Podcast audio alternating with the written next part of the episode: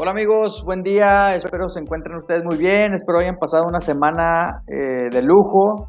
Eh, yo sé que seguimos todavía con el tema de, del confinamiento, pero bueno, espero que hayan encontrado la forma de eh, ocupar su mente, de tener alguna actividad que los distraiga y haga pasar esta temporada lo más, lo más, este, lo más sano posible.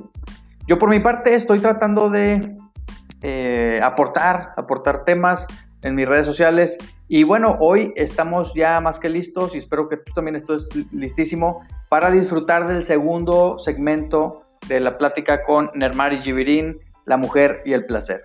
Así que bueno, pues si ya estás listo, pues no perdamos más tiempo, vamos para allá.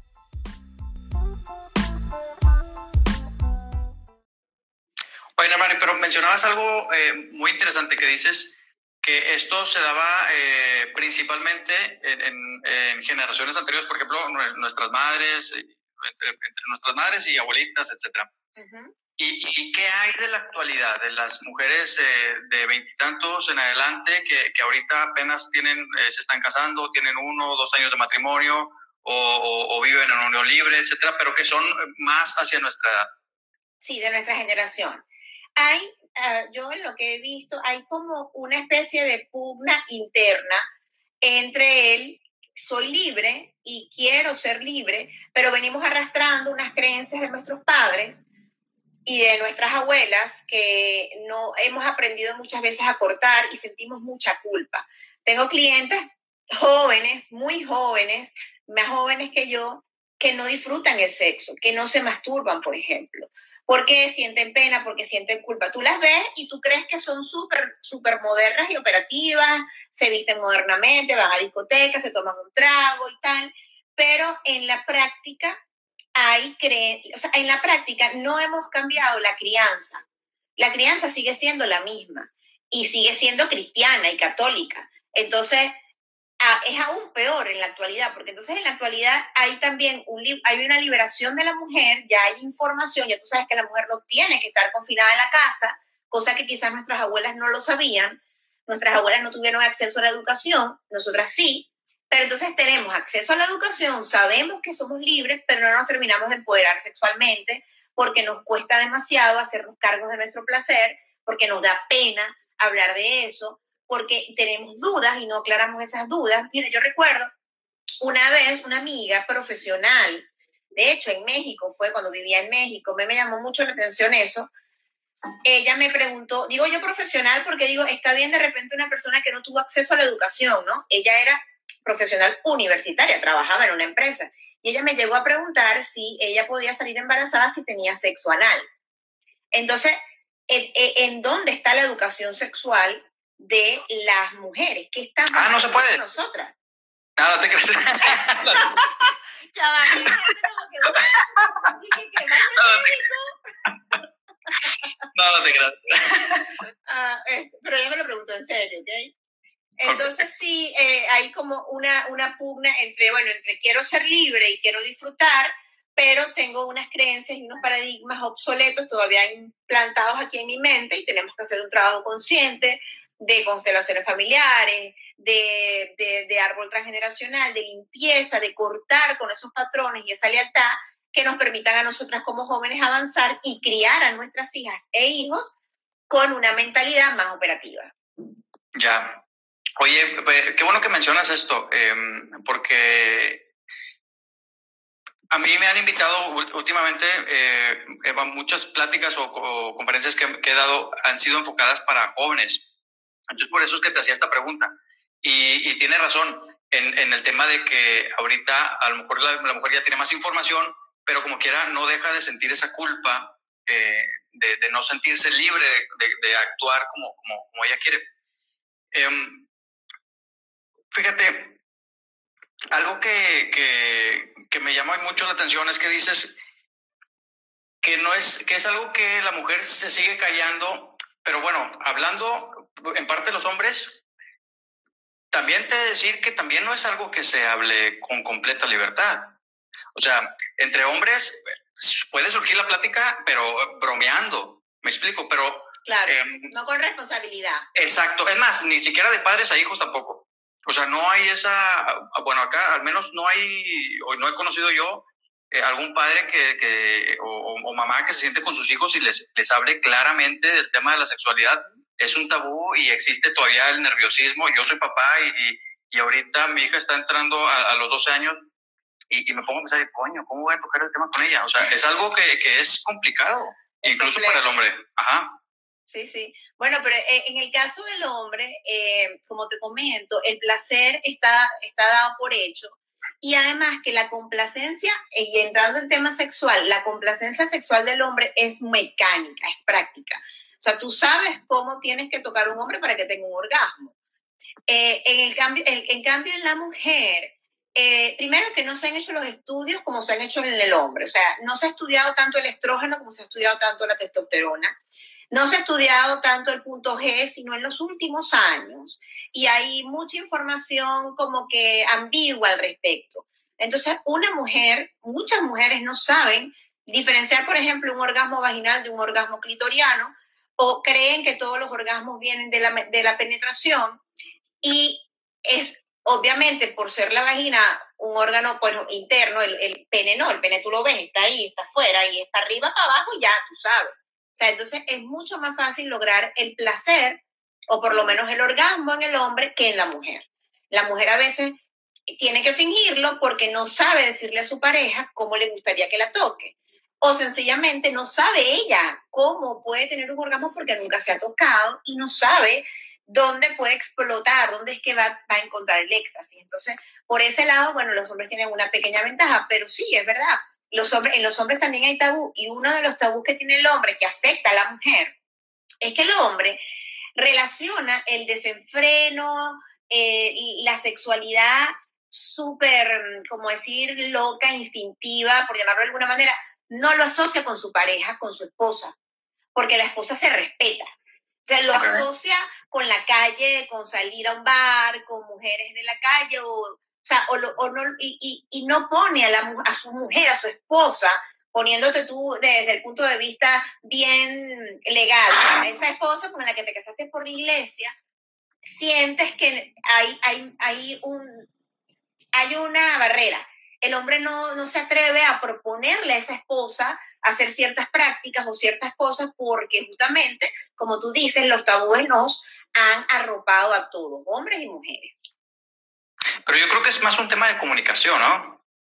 O sea, tanto del hombre como de la mujer. El hombre que no se atreve a preguntarle, eh, que, el hombre no se atreve a preguntarle a, la mujer eh, cómo, dónde, y la mujer también que no, no se atreve a decir, oye, pues eh, tócale sí, tócale pasa. Pero pasa. Es increíble, pero pasa. O sea, a mí me pasó hace poco con una clienta que me dijo que ella tiene muchos años casada, pero ella nunca ha tenido un orgasmo con su esposo. Nunca. Y yo me pongo a pensar y yo, pero Dios mío, ¿cómo en 10 años tú nunca le pudiste decir a tu esposo que tú no tienes un orgasmo? ¿Qué clase de pareja tienes? Si tu pareja es para contarle las vainas. O sea, para eso tú tienes una pareja, para hablar, para echar, o sea, para decir lo que sientes, lo que quieres. Así. Hay también una concepción muy mal de lo que es la pareja.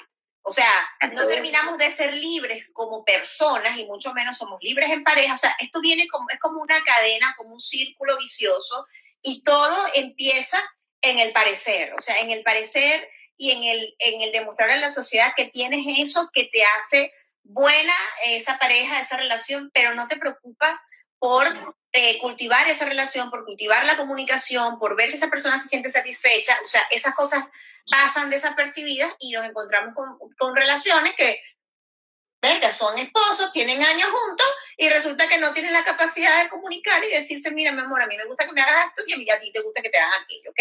O sea, y eso pasa y parece mentira, pero ocurre, es una realidad. Oye, hermano, y, por, por, ejemplo, con, con, el ejemplo que me, que me has dicho, ¿cómo, si esta persona nunca ha experimentado un orgasmo, entonces, ¿qué seguridad tiene de que, que, que, que sea real esto? Porque vaya, es que lo, asocio con lo, con lo, siguiente. Yo, además del desarrollo humano, yo este, eh, tengo una empresa donde damos servicio de optometría en, en, en, las demás empresas. Entonces, eh, pues hacen diagnósticos de salud visual y todo esto. Entonces, me ha tocado muchas personas que, por ejemplo, no sabían que necesitaban lentes. Porque no, nunca se hicieron un examen, porque pensaban que eh, eh, su, su, su, visión pensaban que era correcta. Entonces, hasta que se hacen una, una prueba de agudeza, de agudeza visual, se dan cuenta que, coño, el, el, mundo es más claro de lo que yo pensé. Entonces, si me, si me dices que hay una persona que tiene 10 años de casada y, y pues nunca ha experimentado un, un, orgasmo, entonces, ¿cómo medimos eso? ¿Cómo nos damos cuenta que en realidad no lo ha experimentado? Bueno, muy interesante tu pregunta. en el caso de ella, ella lo experimentó con otra persona y se ah, dio cuenta. Bueno. Este, pero eh, por eso es que yo siempre digo, las mujeres deben tocarse, deben masturbarse para que tú sepas lo que es un orgasmo. Y cuando tú tienes un orgasmo, estoy segura que vas a saber qué es un orgasmo, porque tú, tú, como persona y yo como personas, cuando tuvimos nuestro primer orgasmo, o sea, no tuvimos a nadie ahí que nos estuviera examinando para decirnos, acá de tener un orgasmo. Uno ya claro. sabe, ¿ok? Eh, pero, pero sí, pasa justamente que eh, entonces con, pasan 10 años de aburrimiento total y empiezas a ver a otra gente y cualquiera que te diga cualquier cosa en el oído, pues vas a sentirlo Mm, vas a sentir mucho más porque tienes 10 años sin ser estimulada y viene cualquiera a estimularte y a decirte cualquier cosa y vulgarmente pues eh, tu vagina se hace agua y empiezas a sentir eso que nunca había sentido. Entonces es cuando eh, con, con, prueban ese, ese orgasmo en otra persona y, y, es cuando dice, un amigo mío abogado dice, ahí es complicado porque la mujer que consigue el hombre que, le conoce, que le sabe dar el orgasmo, pues se enamora y no deja a ese hombre nunca jamás. ¿Por qué? Porque no hay empoderamiento sexual, porque ella misma no sabe proveérselo y porque por considerar su vagina tan compleja y por y sacan la cuenta, bueno, si en 10 años mi esposo no me hizo llegar, este, esto debe ser muy difícil. Este que sí me hace llegar, este es el hombre. Y no, nada que ver, o sea, nada que ver. Oye, Nermari, eh, va, van dos palabras que, que, me has comentado en dos o tres ocasiones. Empoderamiento sexual. ¿A qué te refieres con eso? Me encanta la pregunta, ok. Empoderamiento sexual, y es importante la pregunta porque el empoderamiento sexual nada tiene que ver con libertinaje, ni es andar teniendo sexo todos los días con parejas diferentes, ni es que te masturbas todo el tiempo, ni es que solamente piensas en sexo. El empoderamiento sexual es tener el control de tu sexualidad. ¿En qué sentido?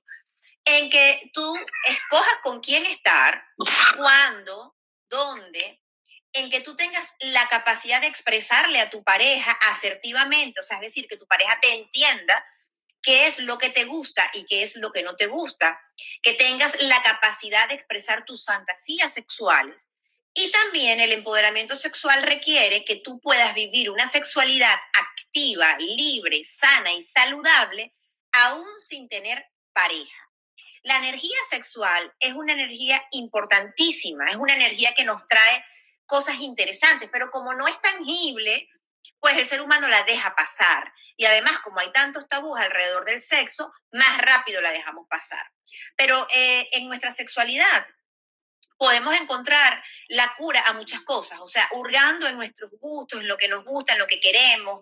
También eso nos sirve de sanación, como te lo decía hace rato, ver una película es estar en el presente. Tener sexo es estar en el presente, masturbarse es estar en el presente, tener un orgasmo es conectarte con la vida. Entonces, eh, eh, la energía sexual y conectarte con eso, empoderamiento y con, y con, y con adueñarte de tu placer, eh, es sin duda algo que te va a aportar a tu desarrollo humano, algo importante, o sea, es algo, yo diría que fundamental. ¿Cómo es eso? ¿Cómo, cómo te aporta? Mira, el sexo primero que físicamente te aporta beneficios porque te libera dopamina, serotonina, te sube la testosterona, que es la hormona del liderazgo y del poder, te baja el cortisol, es decir, químicamente el tener sexo te produce una serie de beneficios interesantes. Corporalmente eh, es, un, es un ejercicio de corporalidad en el que, mira, yo siempre pongo el ejemplo cuando, cuando yo habla, hablo del placer, de que yo, yo, Nermari, eh, yo he tenido que hacer cursos de todo, Abraham. O sea, yo he hecho cursos hasta para aprender a desarrollar mi intuición. Mira, cualquier cosa, o sea, yo todo pregunto, hay un curso, hay un curso para eso. Porque, bueno, no sé, siendo que no soy lo suficientemente creativa, hay cosas que no se me dan y todo lo quiero es aprender, que me lo enseñen, estudiarlo. Y dentro de esos cursos que he hecho, todos por supuesto en función de mi profesión, que es coaching y en mejorarme como persona y todo eso, he, he hecho cursos sobre danza primal. No sé si has escuchado sobre eso o sobre la biodanza. No, ilústranos, por favor. Eh, la danza primal es bailar. Es bailar, sencillamente es bailar y te conecta con la tierra, te conecta con lo que eres, con tu cuerpo, lo sientes, te mueves, etc. Es bailar. Yo no bailo. En mi día a día yo no bailo, no me gusta bailar, no me gusta beber alcohol, no me gusta cantar, yo no soy una persona alegre, y yo juraba que eso no era necesario. Yo decía, bueno, esa es mi personalidad. Yo no me río y punto. Yo no bailo y punto. Yo soy así, cara de culo y punto.